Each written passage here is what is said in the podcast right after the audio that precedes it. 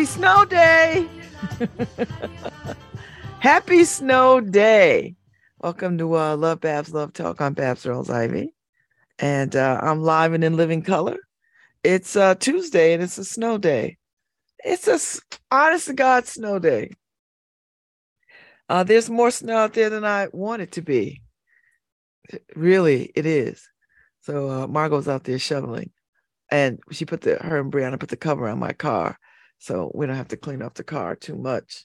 All you have to do is just like pull the fitted sheet off of it. You know, the car cover is like a fitted sheet. Whoosh, just pull it off. Uh, that way I could get out and do stuff. So I guess it's not as bad as we imagined it was going to be, but it is a lot of snow. But the temperature is going to rise, so it'll so it'll be, it'll warm up, and then all this will go away and hopefully never to be seen again. But this is the first major snowstorm of the season, and we're uh, marching into March, so I guess that's a that's a plus, I guess. Like we didn't have a we didn't have November, December, January, February of this. oh well. That's the way love goes. So happy Tuesday. I don't even know if Paul Bass is out there stomping in these streets looking for word on the street. I, I have no idea. I don't know. Eh, eh, listen, he has a hard enough time on good sunny days without inclement weather. So I don't know if he'll find anybody today in the snow. But I don't know. These diehards. Plus, kids don't have school today. So kids might be out with their sleds because they haven't been able to take their sleds out all season. So they might be they might have enough snow to get out there on the hills and the hills and and roll down on their boards and sleds and circular things. I mean, who knows? Maybe. Anyway, so we'll see what that yields us. If it yields us anything at all. Happy Tuesday. Uh, tonight, uh, the Deltas are hosting another uh, conversation that matters. So we'll be at the Whitney Commons from six to eight, talking about housing, and uh, I will be facilitating that conversation with the with a heavy hitting panel of folks who know something about housing, how to build it, how to check for it, how to manage it, all of that. So, uh, so we'll be having that conversation uh, from six to eight. So if you're out there uh, off Whitney on Whitney Avenue, find yourself on Whitney Avenue from uh six to eight. Come through. Uh, it should be a, a rousing good time, and we'll give you some actionable steps so that you can, you know, be a better human and advocate for your neighbors. So there's that part. Uh let me see what else is going on. You know, it's the last day of Black History Month, the last day of Black History Month. And uh, you know, I want everybody to uh, be at their very best. Uh, we've had some good information flow through uh, the airwaves of Black History Month. People really embraced it, I think, a little bit more this year than I've seen in a long time. Like all kinds of people embraced Black History Month. So, uh, yeah, you know. But today is the last day, and then we march right into um, Women's History Month, which is what I'm stacking the paper up with right now. Uh, Women's History Month. So, you know, uh, you know, that kind of stuff. So we're making our way, we're doing our thing. Uh so yeah, so there there's stuff going on today. There's stuff going on uh uh let's see tomorrow. Tomorrow's March 1st. So there's all kinds of stuff going on. So uh, get yourself get yourself tuned in. So I just found out yeah over the week uh in the last couple of hours about the Civic Orchestra, the New Haven Civic Orchestra. I had no idea there was a such thing. So I see them and I'm like back and forth with them like, are y'all new? the Civic Or- Orchestra of New Haven. And no, they are not new. They are artists who um, just want to play together because they love music, not so much that they are, you know, a paid orchestra. So they're having a concert May 11th at Battell Chapel. So uh, I think there are tickets for sale. So I, I might pop in. Um, I might pop in. You know, I, I you know I love a good orchestra. Uh, I will be at uh I will be at the New Haven Symphony Orchestra come uh I think Friday. I think it's Friday. I'm at the symphony on Friday. And uh excuse me. I got a little bit of a a little bit of a uh, a cough. So I'm going to be uh because you know they've been uh having their potential new music conductors uh perform. So I am uh oh no, that's March 10th. Okay, never mind. Nope, nope, March 10th. I'll be in the audience March 10th. So get tickets so that's that's next Friday, the 10th. Next Friday, the 10th. So um anyway, they've got they've got four candidates. So they're going to a they what they do is, you know, you go they they interview interview processes, you know, they interview people, interview people, and then they throw them at the orchestra and y'all go conduct it. so I we already saw one. And so now this is the second one and the the guy that was there uh he was amazing he he had real command of the orchestra and uh he talked about community stuff and was very focused so i i listen i i don't know what to tell you. These these people know how to come with their a game. So uh so this is a woman coming up next week. Uh so i'm looking forward to uh i'm looking forward to seeing what she does you know? So yeah, I'll talk more about it next week. Uh, yesterday, I had a good conversation with uh, uh, Sean Marshall about Manhari's uh, Harlem Jazz Supper Club vibe that they got going on. That I think is Friday, Friday, and uh, I don't know if I I don't know if I'll be in the space. We'll see. The I my I my goal. I mean, it's thirty dollars a ticket. We'll see. We'll see. I don't I don't see anything on my calendar yet, but you know that doesn't mean a daggone thing. that that could mean nothing at all. That just means I I didn't put anything on it because you know running here, there, and everywhere. Uh, but there's something going on at Marquand Chapel that I'm interested in, uh, surviving troubled waters, and uh, it's a talk concert hip hop kind of thing with these sisters and I want to go see that. It's in the afternoon. So so that's a you know that's doable. So I could conceivably get into something else Saturday night. I better be getting into some homework. That's what I better be doing. I better be sounding like the parent that I wish that I wish I was, you know. Uh but yeah, I mean, so so I'm gonna go check that out Saturday. So my weekend is pretty pretty uh wide open. Uh pretty wide open. You know, I've got I've got a few things I got to do, but uh for the most part, uh tomorrow I'm I'm speaking at Cheshire Correctional Center, uh, Department of Corrections at Cheshire, uh, uh, Women's History Month, and the uh, Call of Change folks. Um, you know, they every uh, every so often the Department of Corrections, you know, takes in a new class, and so uh, we speak to the class about you know our experiences of what it means to be incarcerated and how they can be better humans. I guess they need a class on that. I mean, they need to hear from people about how to be better humans because I guess it's not innate. so, and you know, if it's not innate on how to be a better human, I guess you got to bring humans in and say, listen, this is how you be a better human. So, uh, so I'm doing that tomorrow.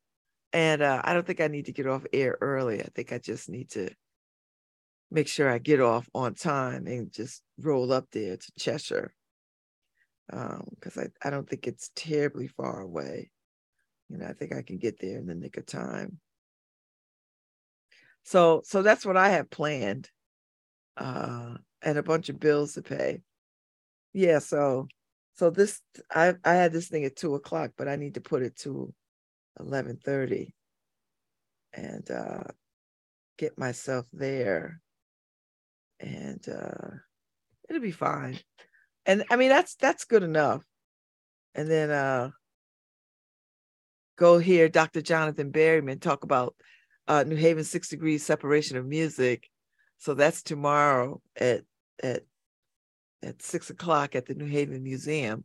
So I will be in that space because you know I just adore uh, Jonathan Berryman. Uh, he we always just have some of the best conversations, and uh, he really is uh, an intellectual weightlifter.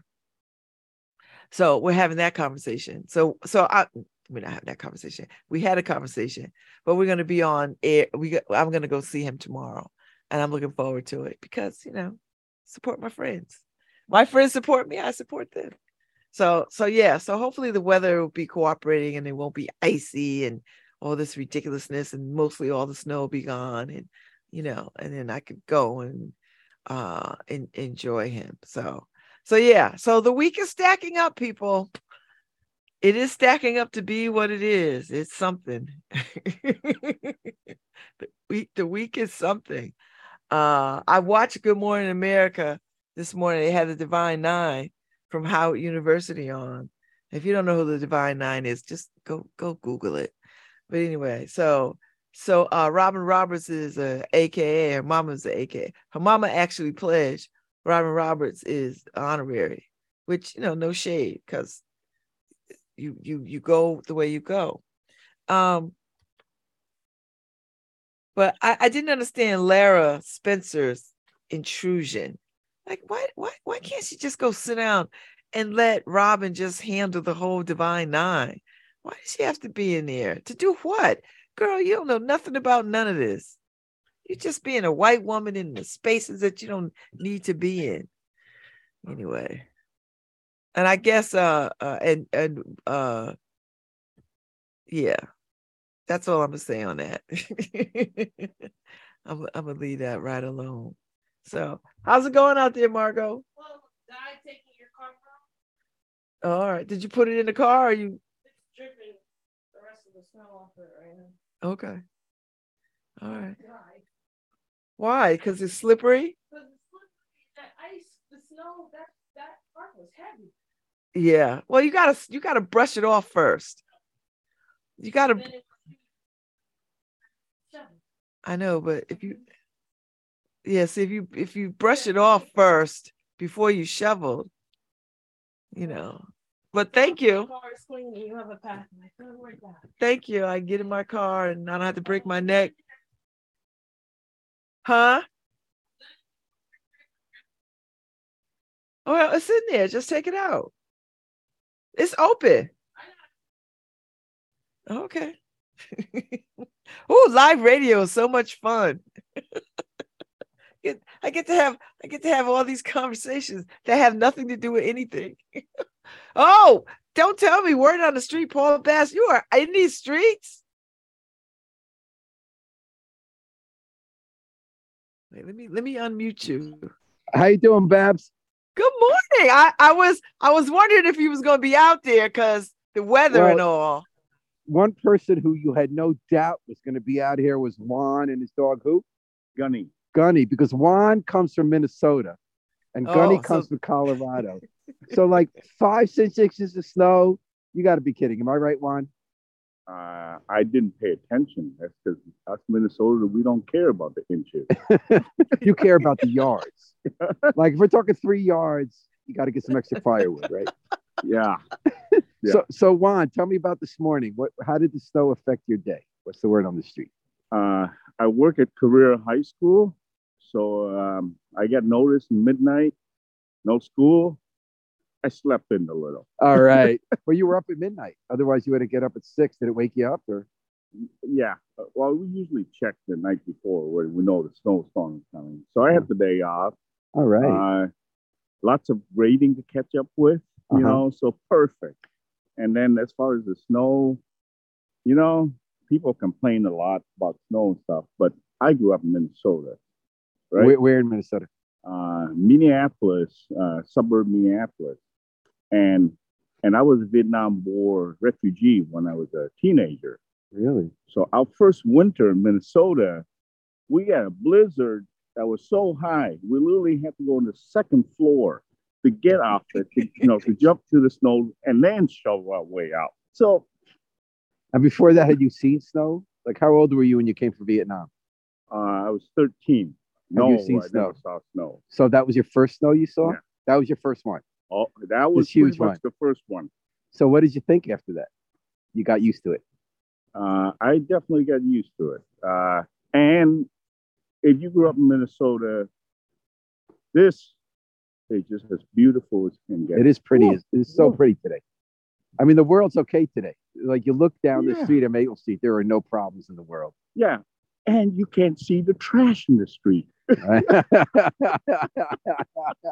So it so New Haven's beautiful today. so Juan, what do you teach a career?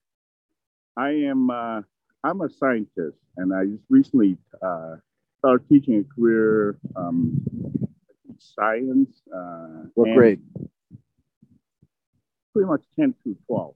I teach science, uh, biology, and STEM careers. 'Cause That's pretty important right now. That's Yes. New Haven's jobs. Yes, it is. The problem is that we're just not doing as good a job as we should be, and that's part. part hey, Johnny. Okay, you want to say hi? Yeah, that's Johnny. Be cool. You don't have to protect me, baby. That's what she does. There's a dog walking across the street and she feels like she has to protect me. But uh, I think in New New Haven, we don't do a very good job of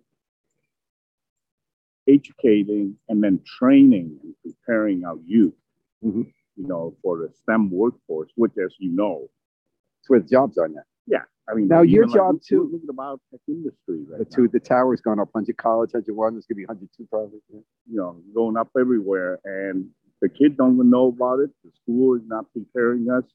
Them, not me. I'm okay. I, I got. Well, is that why you went into it? It sounds to me like you weren't always a teacher. Were you no, I'm a scientist. So what did you do for your career before you became a teacher? Uh, I was always a scientist. Johnny, you don't have to protect me. See, I told you.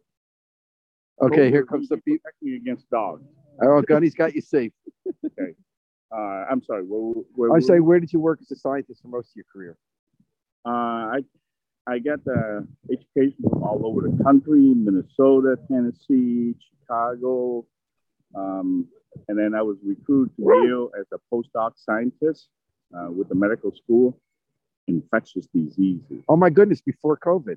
before COVID, So you must have been all over COVID when that was happening. Yeah. You knew what was going on. and then uh, and then the last, you know, I mean, I, but you know, I go on and off between teaching and uh, uh, between being doing science and science education. Uh-huh. So I've been all over the place with science education. Uh, And how long you been teaching a career? my fourth year. How do you like it? Uh, the kids are always wonderful. That's always the best part of the job, you know, uh, and especially our our city kids. Once you figure them out, they're pretty fun. But you got to figure them out first, right? you know, so the kids are always great. Um, there's a lot of stuff going on that you know. I it's mean, tough time to teach right now, right? Yeah, but you know, so for example, COVID. I mean, that's supposedly the biggest roadblock to teaching. I came in four years ago, so like, I just came in for like half a year or something like that. COVID, you know, and then we had a year and a half of uh, remote or quote unquote hybrid teaching. Uh, that didn't affect me as much How come? uh, because I'm a scientist. You know, so learning how to do remote teaching, I mean, that was a piece of cake for me. And and not only that, you get to teach from your own room. Yeah. you know. it was the kids that I worried about when we were doing it. So we we did as much as we could. I know, Juan. Today, I noticed you had to move your car. Where was it parked on Pendleton? Yes, right, uh, right on. Uh, today we had to go to we had to park on the even side of the street Right. so that the snowplow can clear. yeah. And what else did you do this morning? You catching up on grading? Anything else? You can go out with the dog or? Uh, I just took me like ten minutes shoveling, and and and we're gonna do something that that is not very it's not heard of in uh, area like the East Coast, but we're gonna do a Minnesota thing. What's that? we, I'm gonna grab my shovel with my dog, and I'm gonna go to one of my na- elder house, who husband passed away recently, and you know the neighbor we you know we and I have a couple of Midwestern neighbors here too. We usually go and shovel her sidewalk for her, That's you nice. know, That's a good but thing. but that's very Minnesota. I'm sorry, that's very that's a very New Haven thing. hey, Babz, do you have any questions for Juan? Is it a New Haven thing? There was a group. It is a it's Yetis very much a while. New Really? Haven thing. Yeah. See, okay, signed up. that that I I I I, I stand corrected. Uh, I just never heard of it before. So, Babz, do you have any questions for Juan? Yeah, so um are you going to stay a teacher or are you going to go back to being a scientist? Do you sort of alternate that life? Well, in the past, I've alternate. Uh, now I just realize how important it is, especially this bridge. You know, of making sure that our youth have access to the uh, to the STEM. I call it the STEM workforce, which in, includes science, technology, engineering, math, and medicine. I, I add the second M to it because uh, I would include healthcare. You know, in that. Right. And then your school has the partnership with 101 colleges get built up where they're going to be internships for career kids to be working in the labs at the new bio tower there that was Stanley built. Uh, I that's what I heard. That's what I heard the plan was. Um, us teachers, you know, we're just not privy to those kind of knowledge.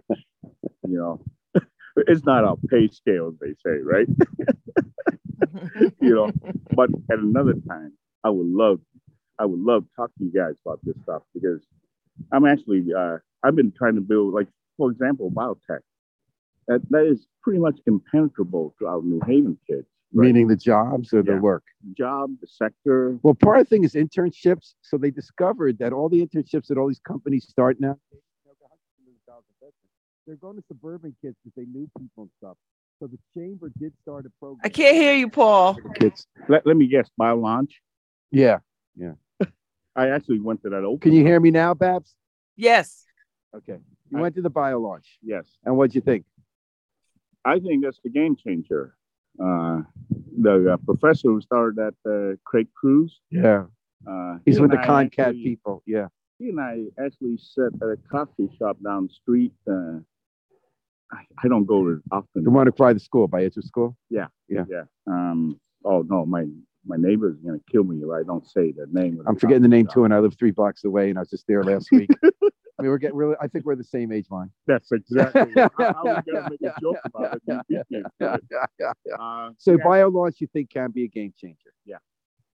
And that's good. Erik Clemons is doing that too with with Craig Crews, and they they hired a guy to do it. And that's Orlando, that's that's that's Babs where they get people in New Haven who are like under Mhm. 25, and they they didn't go to college, but they're going to get this training program, get paid, and then they get like lab jobs and internships, and then a leg into them. So that that's like in the old days. If you grew up near Winchester, you didn't go to college, you get a whole career in Winchester, work on the machines, working in skilled work.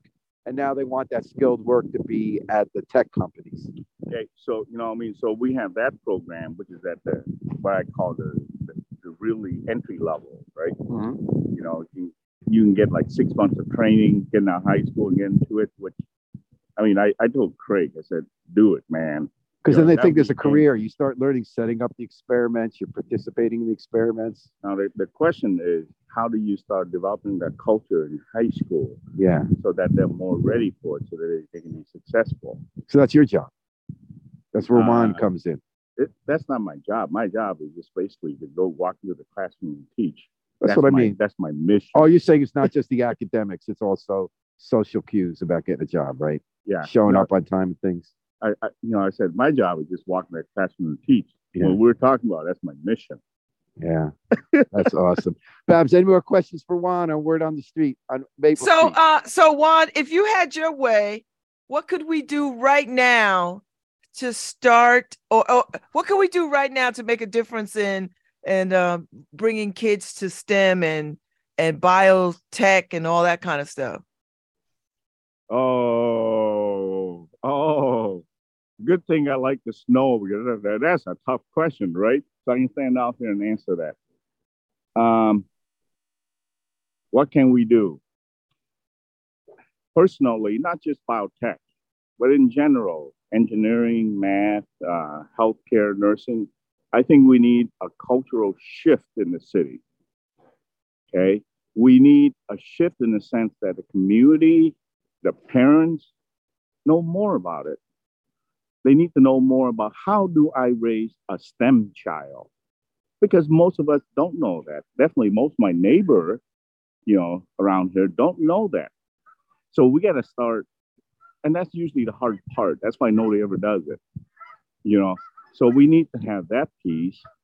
And then once you have the family and their child in the school, then you start preparing the kids.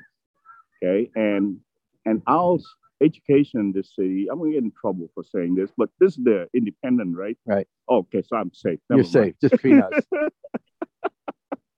and Babz and our listeners and our readers. Uh, I'm safe. Uh, Gunny. Okay, go inside. Gunny, Gunny, no, go over there. Good girl. Um, I think our science education needs to be modernized. That doesn't get in trouble. Everyone would agree with that. But the Oh, question oh, is oh, how, get me right? In trouble. Not Yeah. not with you guys, not Okay. with the community. But how do we modernize it? uh, we bring in modern science. Mhm. You know, uh, I can tell you, I don't. I'm the only. Ever since I made a career, I'm the only one who, without much help, need I say, that's why I can get in trouble. Mhm. Without much help at all, um, I'm bringing in science equipment. I'm I'm loan. I'm actually loaning it. I'm, I'm borrowing it from Southern. I'm borrowing from Jackson Lab way up in Hartford because I can't get What kind of equipment? Like beakers or microscopes? no. Uh, DNA, Oh, molecular biology. mhm. You know, our kid need to if they if they grow up in New Haven with all this industry around here, if they don't know that, they don't have a shot, yeah. right? I mean, you know, so I'm trying, you know, so you got to equip and prepare our teacher for modern science. Our curriculum is pretty outdated. Okay, yeah. 'Cause, well, I can imagine stuff changes, new discoveries, new pivots in the industry, right? Yes, but you know, our kids not even learning about DNA, human genes, you know, and all this basic stuff. DNA was discovered when Yeah. Watson and Crick in what the sixties, yeah, and, uh, and and, the, and the human genome that transformed all this. right? Craig Venter in the Yeah, 90s, yeah, that, that was that was not like that was just not like discovered last year, right? I got You you. know, Yeah. I, I think my hair was even gray when uh, when you know, I started human genome. I think you were in Minnesota. Yeah. so, Babz, anything else for for Juan? No. I, I I I appreciate the conversation. and we're gonna take a few pictures of him and his and his pup. It's not a puppy, right? Uh, she's 12 years old. 12 years old. We'll put him in the independent. And it's Juan and Paul signing off for Word on the Street on LoveBabz LoveTalk at WNHH, New Haven's home for community. Thank you for the snowy day. I, I appreciate that. I wasn't quite sure if Paul was going to get out there this morning because, you know, snow. But uh I, I like that very much. So, ah, thanks, Paul. And uh thank you, scientist teacher. I think I think you're right. Um and I, I would I would go so far too. I think I personally think there ought to be two tracks. I think it should be that under 25 track and then that over 60 track because I think I think um you could people in their 60s and such could have a whole other career um and and probably are much more reliable as a workforce. So no shade to young people, but I'm just saying Uh, that'd be a good good idea. A very good idea. Very good idea. So I, you know, I, I like the duality of things. Like I like two tracks of things. Like let's not just put all our eggs in one basket. Let's let's do some other things. I mean, listen, let's do some. Let's put some reentry people in into these into these things, right? Like that's a whole other world. I mean, we spend a lot of time trying to direct people to construction and and the like, and and no shade to construction. I've just been doing that for a very long time. Uh, so I like the idea of uh, uh, a real push and a real dedication and a real commitment uh, uh, to to this new frontier of science, right? And and if we're gonna do it here, we should be all about it here, and schools should be um, spending their time putting in place how to give kids what they need so they could step into this world. You know, particularly when people love to start this asinine conversation of, well, every child's not going to go to college. I hate that line of thinking. I, I just hate it. It, it. We would never say, well, every kid is not going to breathe. we would never we would never say that. We would never say, oh, well, some kids are, are want air and some kids won't. No, we don't know until we make the effort. We've not tried to put every kid in school. If I dare say, if we tried to put every kid in school, and and and get some data on that, then we could say, well, school's not, you know, higher education is not for everybody. But we don't know that because we've not put a a real push to that. We've just assumed because, well, we we we've assumed because we made it so difficult and challenges and we made there's so many barriers to higher education um, that we just assume that people uh, don't want to go. But I, I would put money on the fact that it's not that people don't want to go; it's just that the barriers are too great. And one of the biggest barriers is money. If you cannot pay, it's what are you going to do? I mean, and then you see all this foolishness with, with uh, you know, people pushing back on the president's um debt forgiveness. You know, like these Republicans from these states are suing. And I, I have to ask the question, what is it about? What is it about debt forgiveness at the federal level that impacts your state? These are the kinds of these are the kinds of things that I, I want thinking people to ask rather than just go all willy-nilly with this. Oh, it was un. Do you know how much debt people carry from student loans, the interest rates alone, and and and how these shady loan companies. I mean, I just I don't I don't understand why we would not create opportunities for our citizens to be the best possible citizens that we could have, a well-educated citizenry.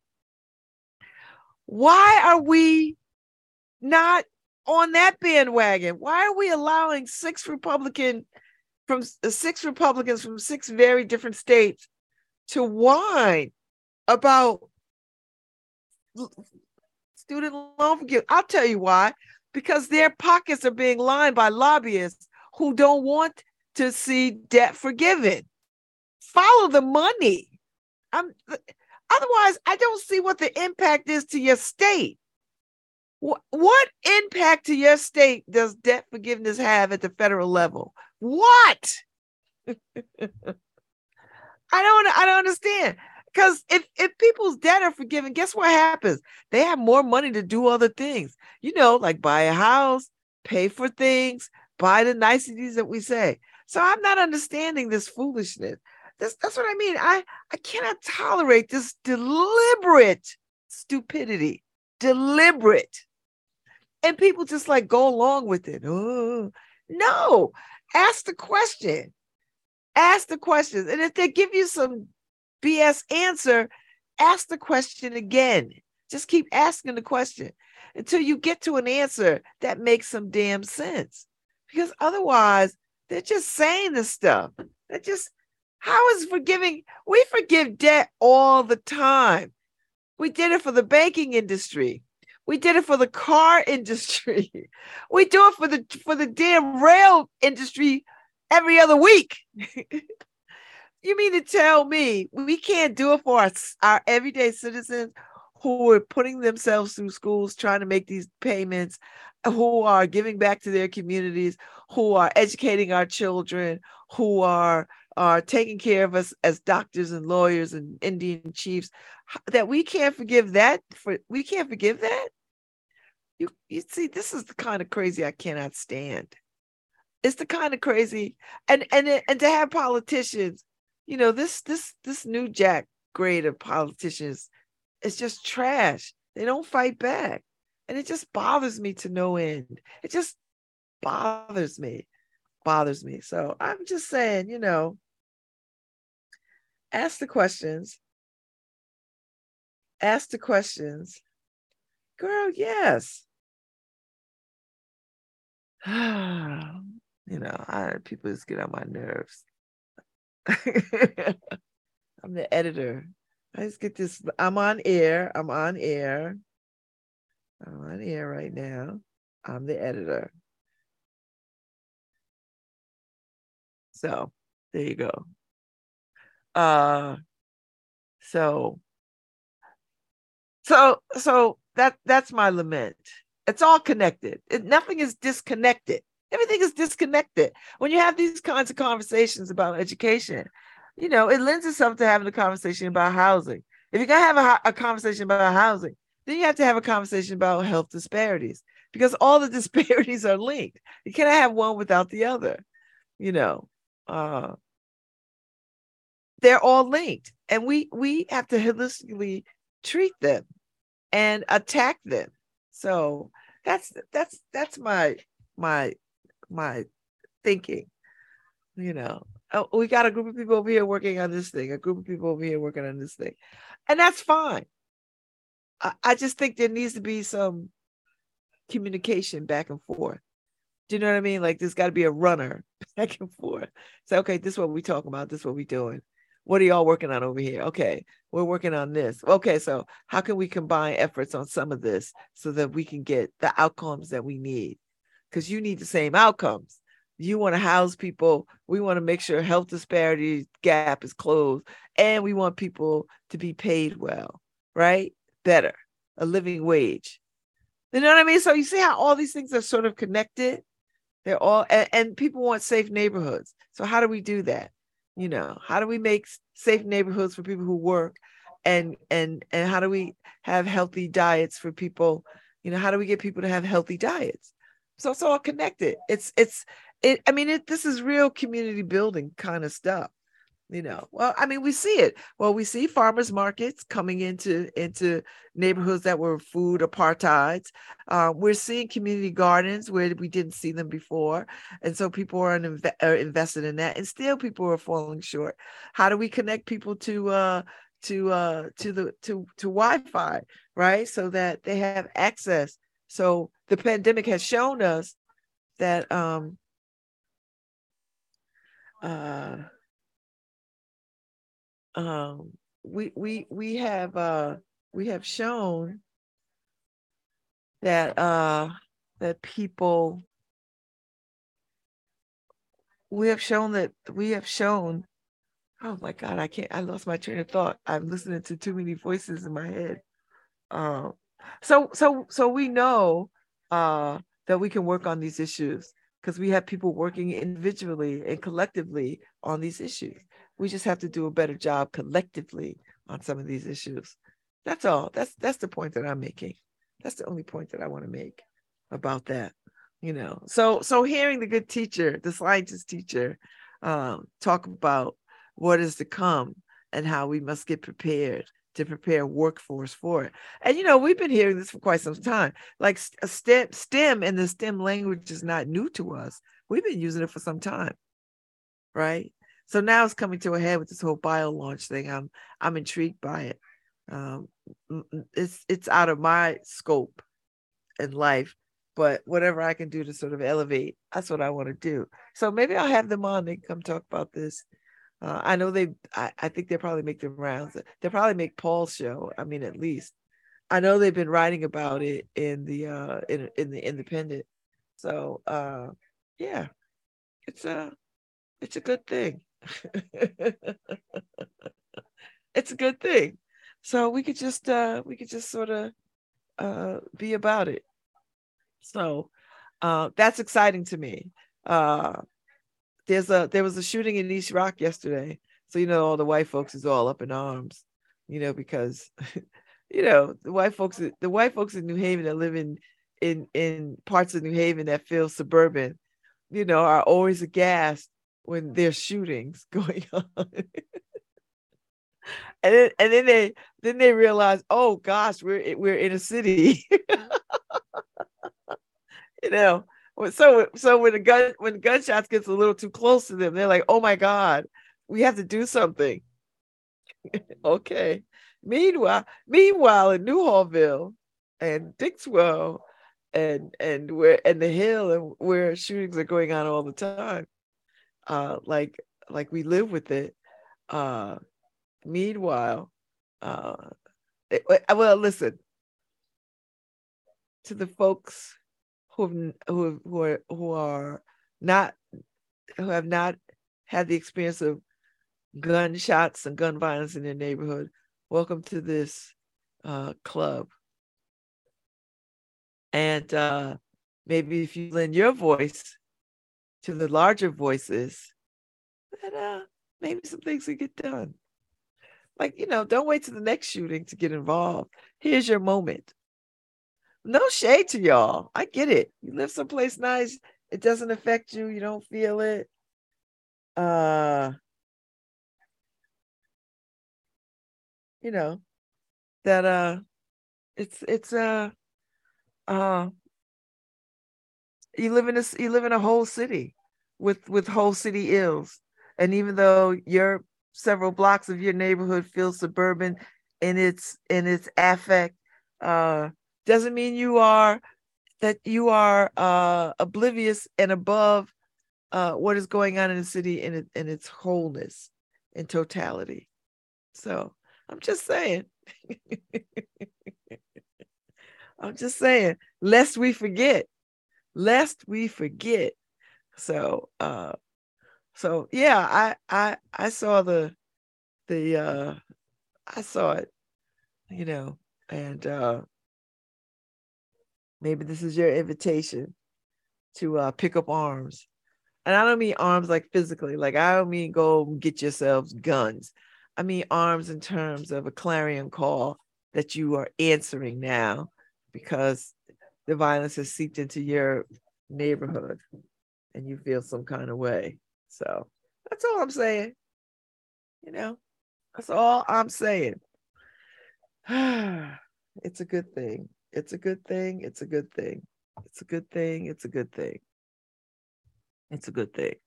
So, uh, and see it as such. Don't see it as something that's going to, uh, uh, be a problem, a problem that other people have to deal with.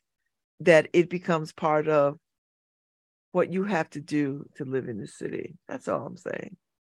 You know, just take it on that way. So, are you still on your call? Oh, okay. I, is it muted? Okay.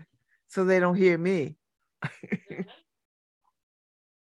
well, I, yeah, because this, yeah, this, yeah, this is my job though. like I'm paid to do this. this, this is my job. Hi, everybody. welcome, welcome, welcome. So, all right. Um, let me see what else is happening because uh, it is. I have not heard the um, plow trucks come down the street, so uh, I don't know if we were supposed to. Uh, if people are supposed to move their cars or what they're supposed to do, and that always seems to be challenging in this city. You know, to allow the plow trucks to uh, come. I, I will say this: I hope that this is the first and the last snowstorm because it's just it's just it's pretty. I I I grant you, it's very pretty.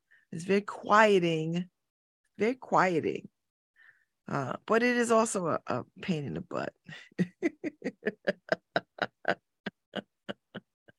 it is a it is a bit of a pain in the butt. And uh uh I'm just gonna say, you know, it is quieting. Uh but uh you know, the older I get, the more I'm like, ooh, I, I just cannot. Uh, I just can't. So we'll we'll see. We'll see. We'll see. Uh, but the temperature will rise and it'll get warm and and it'll start to melt and it'll get all slushy and then we'll be like, ew. right? Like we'll be ew. like it's already above freezing. So it's 34 degrees. Um, it's gonna climb up to 38. It's probably gonna rain this afternoon, you know, so it's gonna rain and then it'll start washing a lot of this away and you know so by thursday we'll be back up in the 50s uh tomorrow 44 so you know i mean this weather has been really uh, crazy but listen hold on spring. Spring is just around the corner. I mean it literally is just around the corner. Uh, and this is the last day of february. Black history month is done. And we move into uh Women's History Month and uh, celebrate the accomplishments of women in the face of great odds all the time. that's what that's what we doing. That's what we're doing. So so we're gonna step into that. Uh I think what is it? International Women's Day is is that tomorrow? Yes well, uh, women's history. So, so yeah. So I, I'm I'm working on that now, trying to trying to stack the paper with all kinds of things um, that about are, are uh, uh, for and about women, and uh, you know, that's that's what we're doing. So uh, I'm gonna take a break in a minute. Um, and uh, I'm dressed for the day. I got a, I got a couple of meetings this morning and and that kind of stuff. So uh, I I did want to touch on uh, Lucretia, who was the first uh, enslaved person here in New Haven. Uh, they dedicated um, a corner to her uh, yesterday. Um, and it was wonderful to see.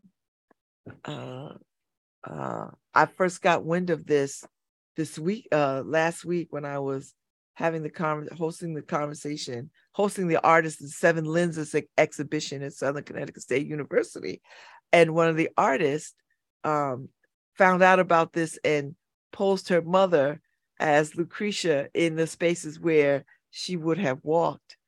And that was the first time I've heard of this and um i i want to say this was like uh this was like some ridiculous time frame that uh that we never think about in terms of enslaved people. And uh i think it's in the new haven independent. I think that's where i saw it first. And uh, uh yeah i think that's where i saw it. I'm, I'm I'm trying to pull it up now. Oh God, this thing! I'm telling you,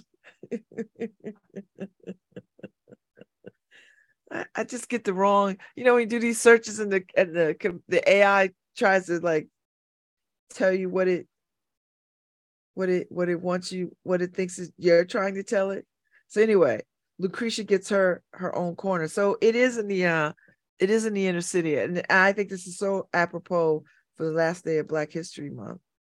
Uh, uh, I I didn't go to this. Uh, we don't know her last name because you know slaves didn't have last names; they was just given a name.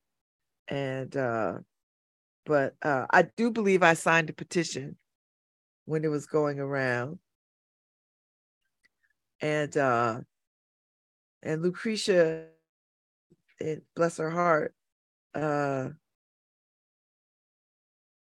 uh, advocated for health of the elderly, an enslaved woman doing that work. So uh, I am uh,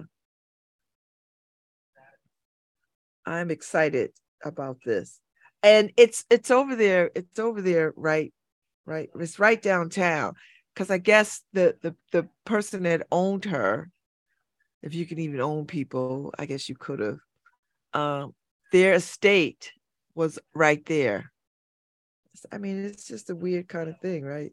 So I so I when I was talking to the artist about this, I I just had a sense of um I walked the same streets that this woman walked, you know.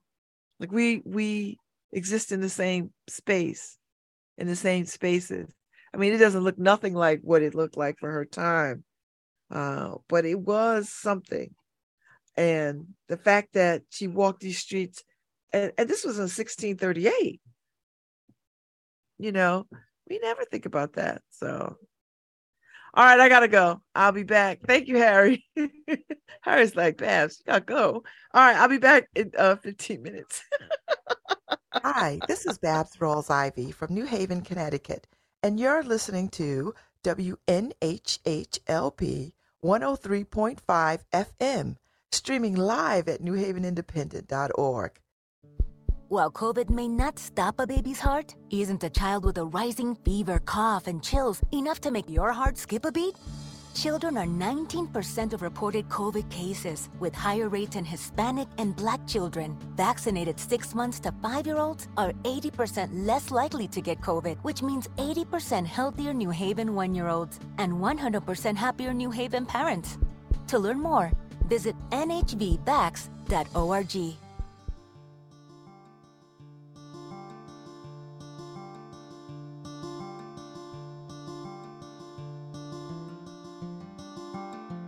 Even in strange times, I'll find my strength.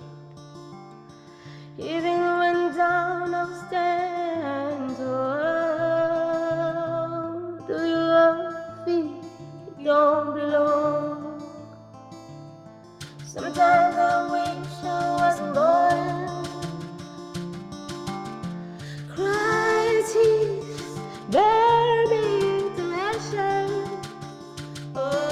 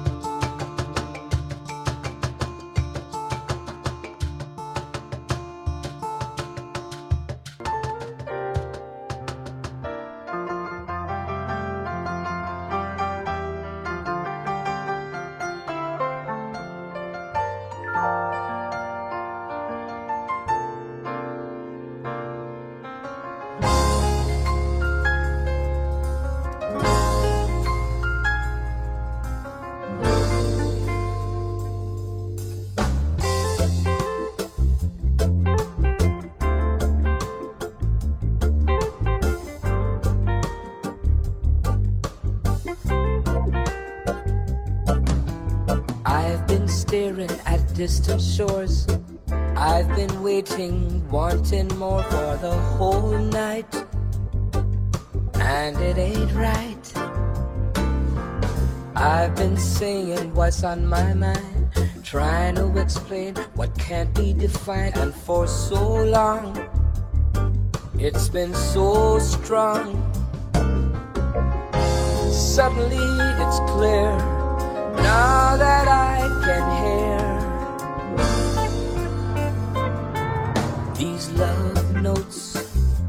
the ones that I wrote. Oh, these melodies. Here are some memories, and these love notes I found in an old coat mean something new. All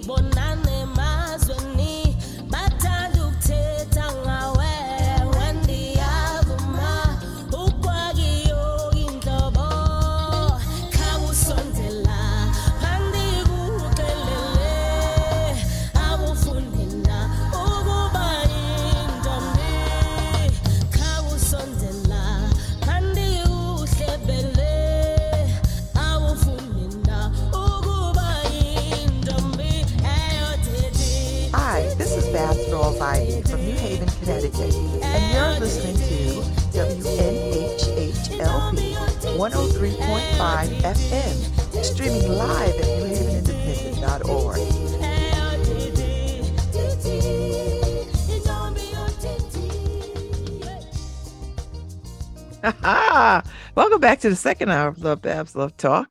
It's uh Tuesday and it's a snow day. So kids are home. So God bless y'all.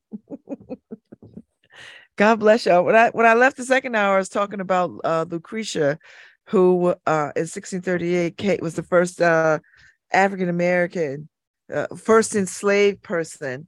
I, she wasn't even an American. She's the first African enslaved in New Haven, Connecticut. And uh, there was a dedication of a corner with her name on it. She didn't have a last name because uh, slaves tend to not tend to not have had a, uh last name. So, uh, and so uh, when I found out about this, and I just recently found out about this, wasn't like I I grew up knowing this or anything like that. I just found out about it, and it just got me thinking about how I've walked the same streets that this woman probably walked, you know, in 1638. 1638, you know, and we never think about uh, slavery in 1600s, 1700s, you know, uh, we never think about it. And so, uh, and we, and I know we don't think about it in relationship to Connecticut at all, you know, because there's this myth that northern states were freed states, and that just was not true. Um, I went to a Juneteenth celebration last year in uh, uh, um,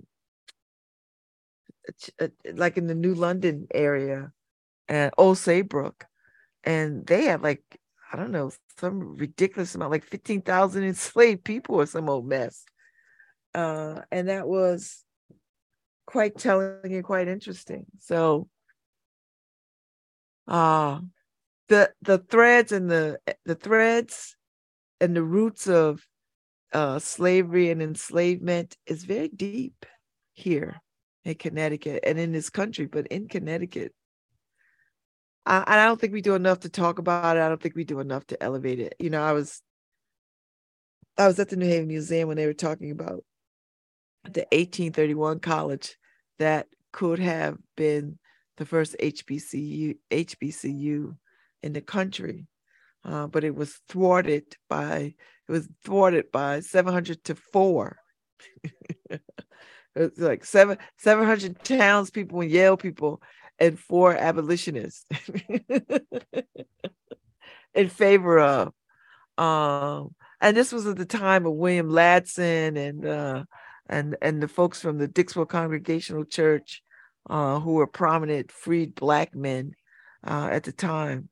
Um, and I, I and I think about that too. I think about like I want somebody to do a play or a reenactment of what that time must have looked like and felt like, because these were freed men in the midst of enslaved men, black people.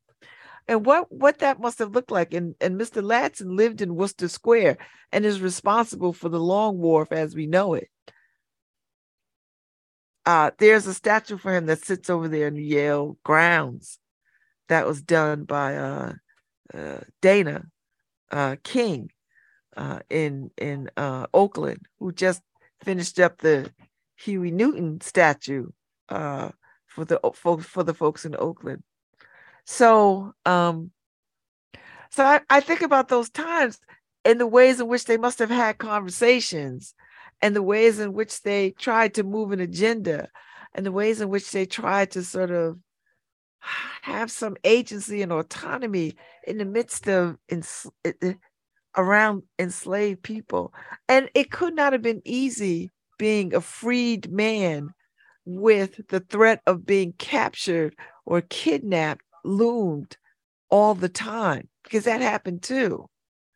So you I think you just had to be careful all the damn time even if you were free. It's just just I'm just freaked out by that. I, I am wholly freaked out by that. Freaked out, not in a sense like I can't believe it, freaked out that what it must have taken for people to sort of go about living their lives, working becoming uh uh self-sufficient and free and buying freedom for other people and family members like that must have taken a great deal. I'm in awe of that of the of the commitment that black people had to get free you know? That is that is just in the face of such abomination of slavery and hatred and not being seen as human uh you know i i i'm in awe of the tenacity of people. There was no belaboring or or, or even if it was belaboring you know how hard life was people had to sort of keep it moving. Like they had to sort of survive. And so survival meant you know you do what is what is expedient and necessary uh to to stay out of harm's way. So so so i'm thinking about lucretia. I'm thinking about all those folks that you know uh that were here i think that's why i've got to go tour the uh the cemetery i got to go take a stroll through the through the cemeteries where I because that's where I want to the Grove Street Cemetery. Because I think that's where I want to be buried in that space. So I want to go take a tour. Because uh, there are lots of prominent black people in that space too, you know. and I, you know, all I lived here all my life. I never, I never really paid attention to the cemetery. I only knew the wall because you know American Linen sat on the other side of the wall and we lived in Church South, so we would catch the bus or walk, uh, you know, from we would walk there to to American Linen, and so we'd always have to pass by the, the wall. It it never dawned on me that to think about to think about it as a cemetery, and I've never been in there. And it wasn't until I was at the Schwarzman Center, and I was uh, upstairs in in in Woolsey Hall above Woolsey Hall where they have created this whole wellness place for students and I, I was standing up there overlooking the cemetery. I've never seen that view, that vantage point before. And that was just a couple of weeks ago.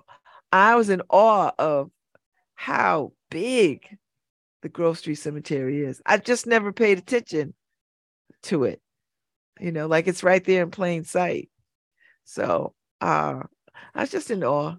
So I'm gonna go take a tour. I think soon, sooner rather than later, so that I could get a sense of where I want to be in there.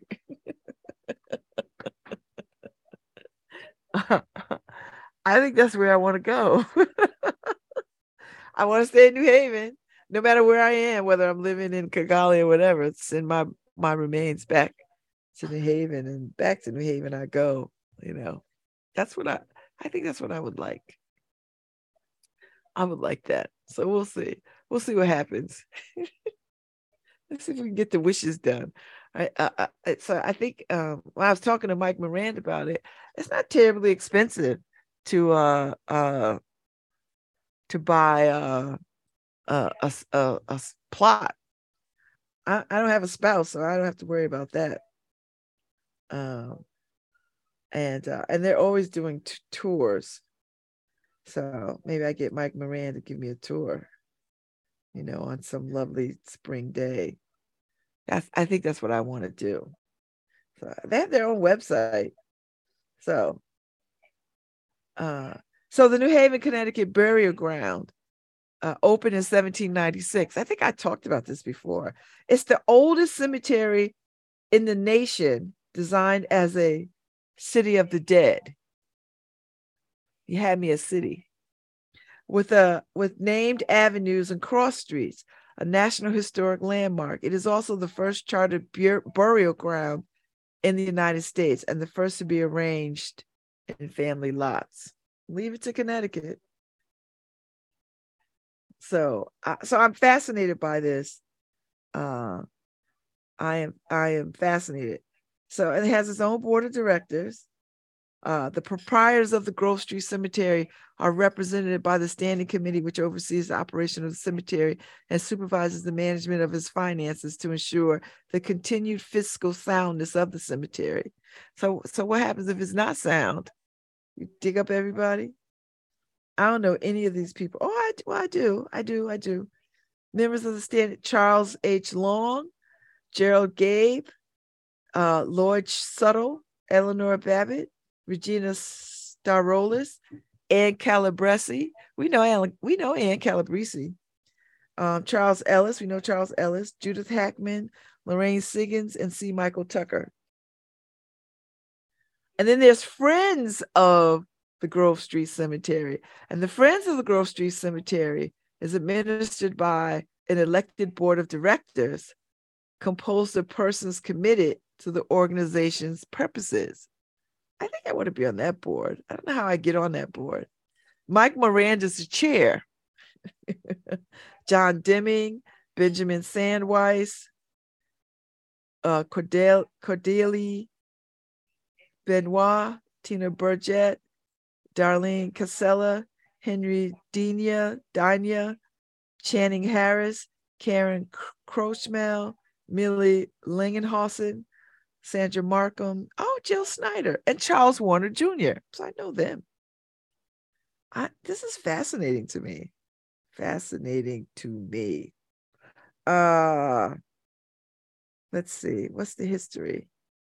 So I read the history, but the Grove Street Cemetery is the first chartered burial ground in these United States. It, it, succeed, it succeeded the previous common burial ground, the New Haven Green. That I did not know. Wow. After severe yellow fever epidemics in 1794 and 1795, the Green was simply too crowded to continue as the city's chief burial ground. I did not know that the Green was the burial ground. I knew people were buried behind those churches, uh, but I didn't know the Green itself.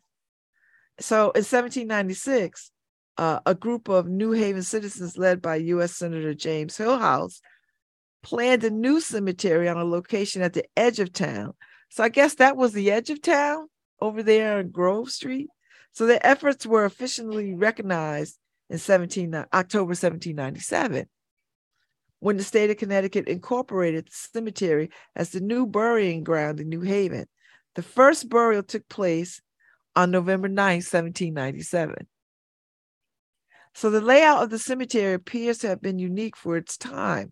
It was arranged in lots for families. Uh, contemporaneous cemeteries were more commonly laid out for, for random burials. The grounds were also divided to give space to parishioners of the three churches on the green. Strangers who might die in New Haven, the indigent persons of color, indigent persons of color, and members of Yale College. Huh. The green continued to be used. The, uh, the green continued to be used intermittent, but to a lesser extent. The last burial there occurred in 1812. The stone grave markers on the green were eventually moved to Grove Street.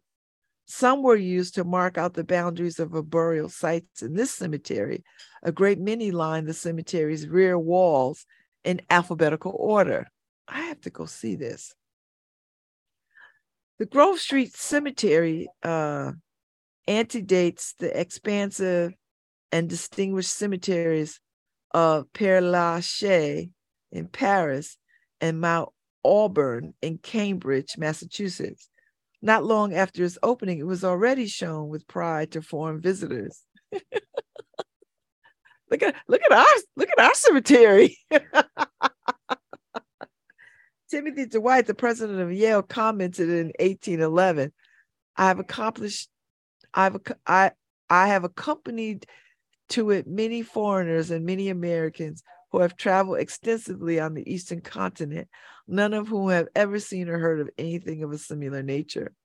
An exquisite taste for propriety is discovered in everything belonging to it. No plot of ground within my knowledge is equally solemn and impressive. Even this solemn location, though, has had difficult times. By 1830, the wooden fence had fallen had failed to prevent the cemetery grounds from becoming a thoroughfare subject to vandalism. So I guess they had a different fence that people was cutting through. Is that trying to instead of walking all the way around, it's like let me just climb the fence and cut through. Those who valued the cemetery wanted a place for quiet reflection and a dignified environment for the repose of their families. Under the leadership of Professor Denison Olmsted, Yale's famed astronomer, the city, the public, and the proprietors eventually raised $25,000 to establish the protection the grounds deserved. In 1845, the present wall with this imposing entrance was completed. You're not climbing that joker. You're not climbing that wall to cut through. That wall is high like a fortress. Architect Henry Austin designed it in the Egyptian style favored at the time. I did not know that either. Whew, there's some history for you. So now when I look at this wall, I'm gonna look at it very differently. So in the Egyptian style, 1845. After organizations of Evergreen Cemetery in 1849, the title New Burying Ground in New Haven was modified to New Haven City Burial Ground. By the 1870s, however, the site was familiarly called the Grove Street Cemetery. And the name has since become commonplace. so, so people would say, you know, the New Haven City Burial Ground. And then people would go, You mean the Grove Street, the one over there on Grove Street? I know exactly how that went down. We do it all the time. The building immediately inside the gate was built in 1872 as a chapel so that services could be held in inclement weather. See, I've never been in there, so I don't know what that is. I've only seen, you know, when you drive by, you see the gate, you see the opening, but I've never really been in there. So the building immediately inside the gate was built in 1872 as a chapel so that services could be held in inclement weather. Its only decoration just under the eave is a gilded bee symbol of the soul's release from the body. This I have to see. This Victorian structure now serves as the office of the cemetery superintendent and assistant superintendent.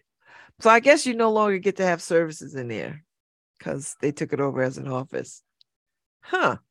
Foliage in the cemetery has undergone an extensive evolution from the days of James Hillhouse.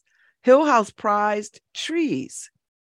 He conceived the extensive plantings that gave New Haven its title, the Elm City. Also, he put all them damn elm trees all over the place that, that didn't last. For the cemetery, he chose Lombardy poplars along the main streets, but these were dying by the 1830s. Therefore, when the new walls were built, new shrubs and trees, chiefly evergreens, were planted. Uh, photographs from the 1890s saw tall evergreens within the walls, but today the trees and shrubs are more varied.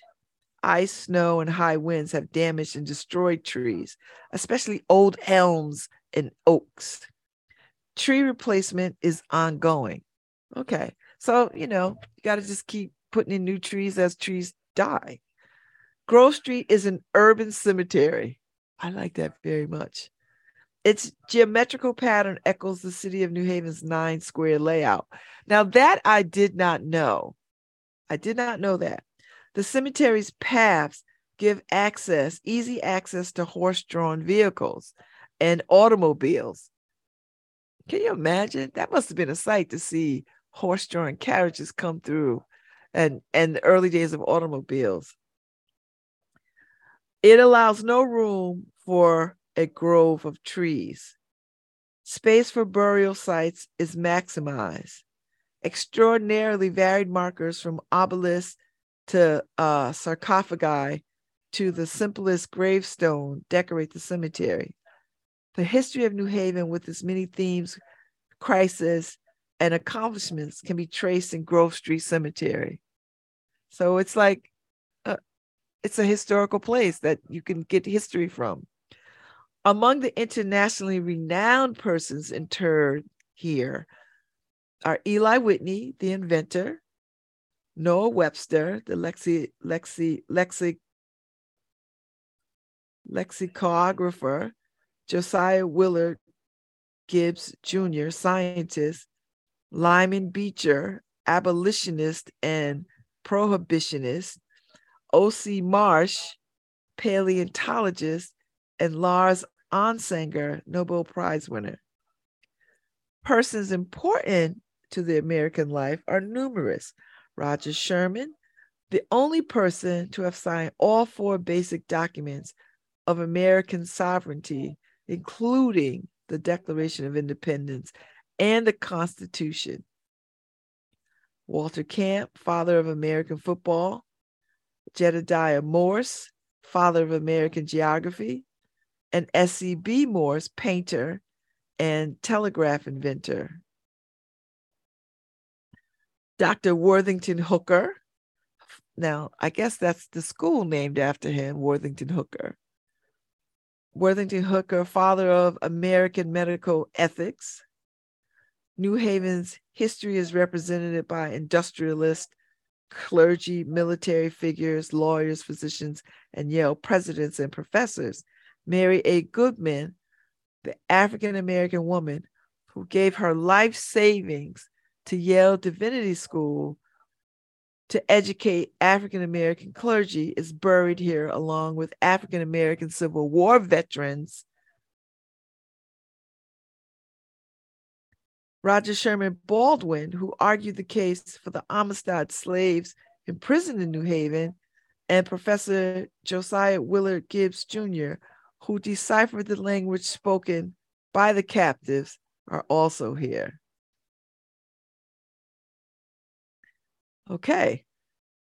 So, so at their website, there's a short video clip about the Grove Street Cemetery founding fathers, uh, which was directed by uh, Carol Evans, who I know, Carol Evans. Uh, you could buy the DVD. Uh, and then there's a, a short video clip about the cemetery's early history um, taken from the documentary Grove Street Cemetery, City of the Dead. Uh, another one by Carol Evans. So that's pretty cool. Very, very cool. Okay. That's a, that's a lot of uh that's a lot of history.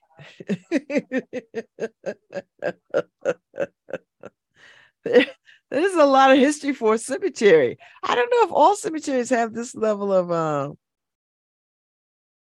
uh history connected to it. And then all the people that are buried there, which is incredible. You know, I mean, I just read off a few, but they got a whole list of uh of folks, you know. Uh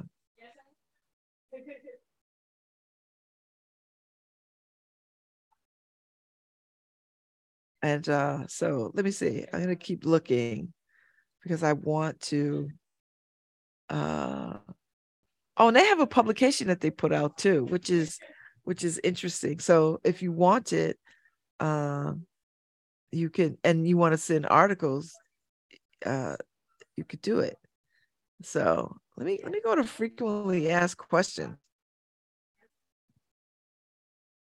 uh it asks the question when is the cemetery open well is the cemetery open to visit as a place for personal contemplation and reflection.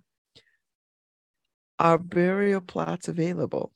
What is the cost of a burial plot? Okay, are there answers to this? I wonder if I. Oh, shoot, I can just click on. In general, in general, the cemetery is open from 8 to 4, and the office is open from 9 to 1. Monday through Friday. So, you know, call them to see what's happening to verify hours in case something is going on.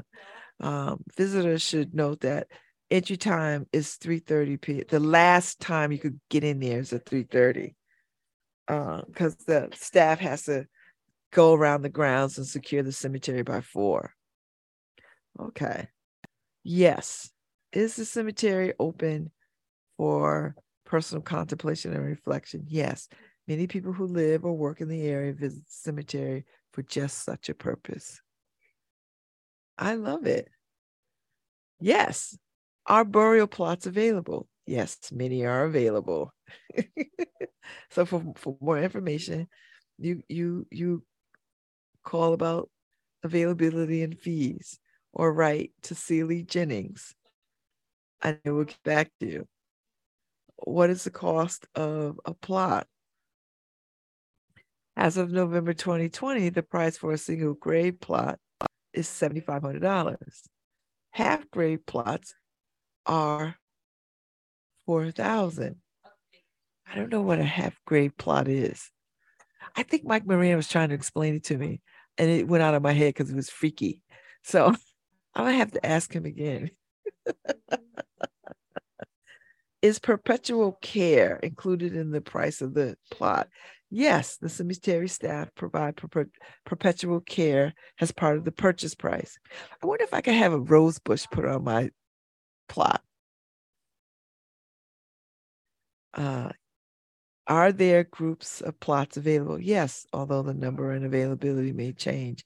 Generally, there are from two to four contiguous contiguous plots available in certain locations in the cemetery. Uh,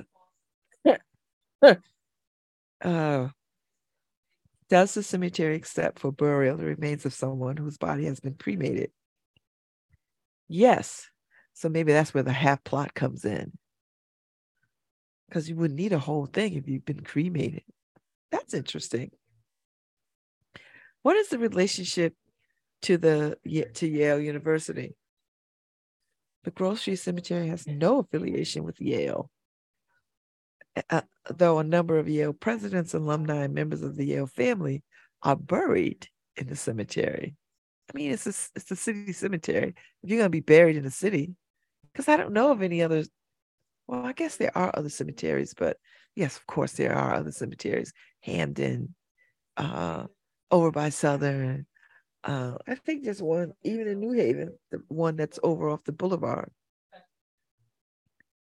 Does does an individual have to be connected uh, to Yale in any way to be buried in a cemetery? Nope. Uh, does an individual have to belong to any historical organization or genealogical society to qualify for burial in the cemetery? Nope. Are military funerals permitted in the in the cemetery? Yes, military funerals are held in the cemetery each year.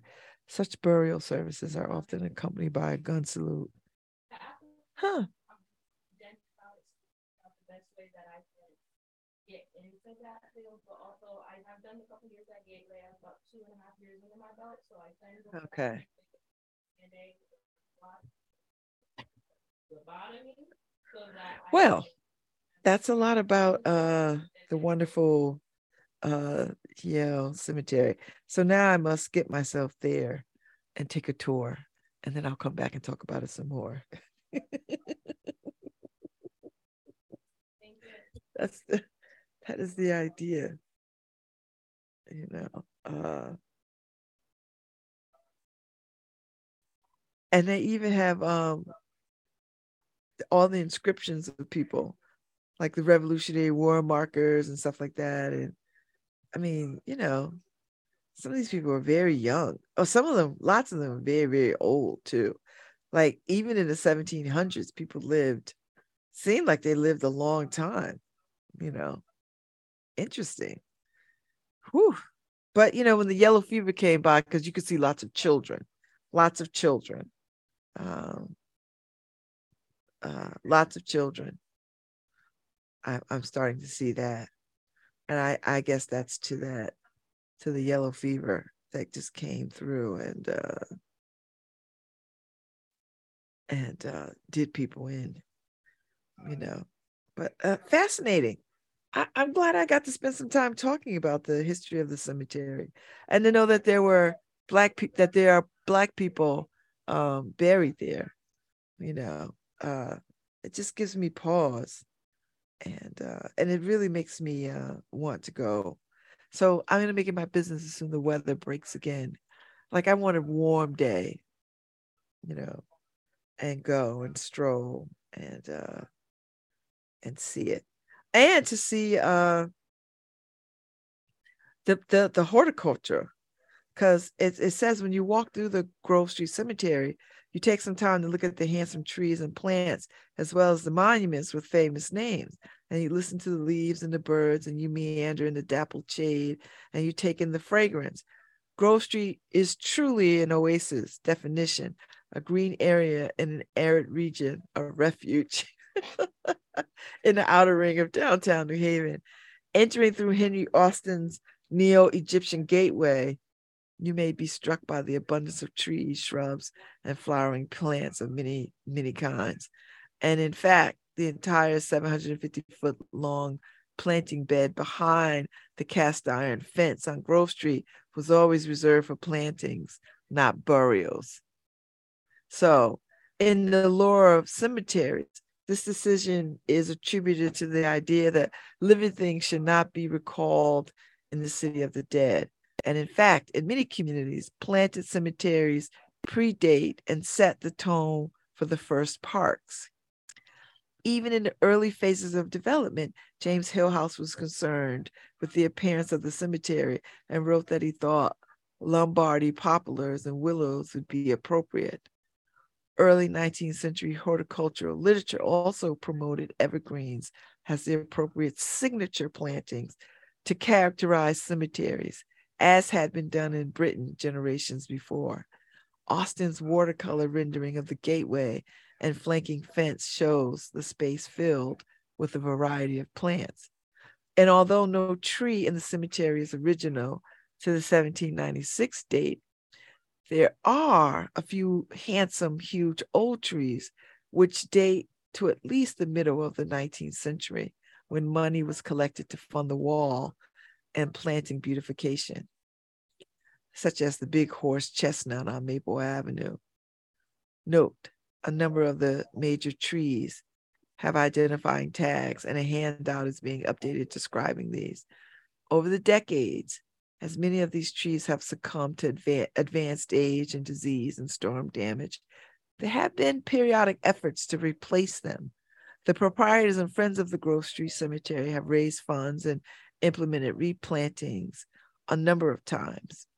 In 0203, 2002, 2003, a plan was developed adding 2,000 ginkgo trees and several thornless honey locusts planted on Myrtle Avenue and Central Avenue, respectively. A good stand of locusts already shades Central Avenue, and the new ones were added to this graceful alley. Ginkgos were chosen because they are a handsome, enduring, pollution resistant tree associated with sacred temples in their native China. It has it has a lovely small fan-shaped leaves and turn a brilliant yellow in the fall. Another good season to visit the cemetery and take in its beauty. I'm I'm excited about this.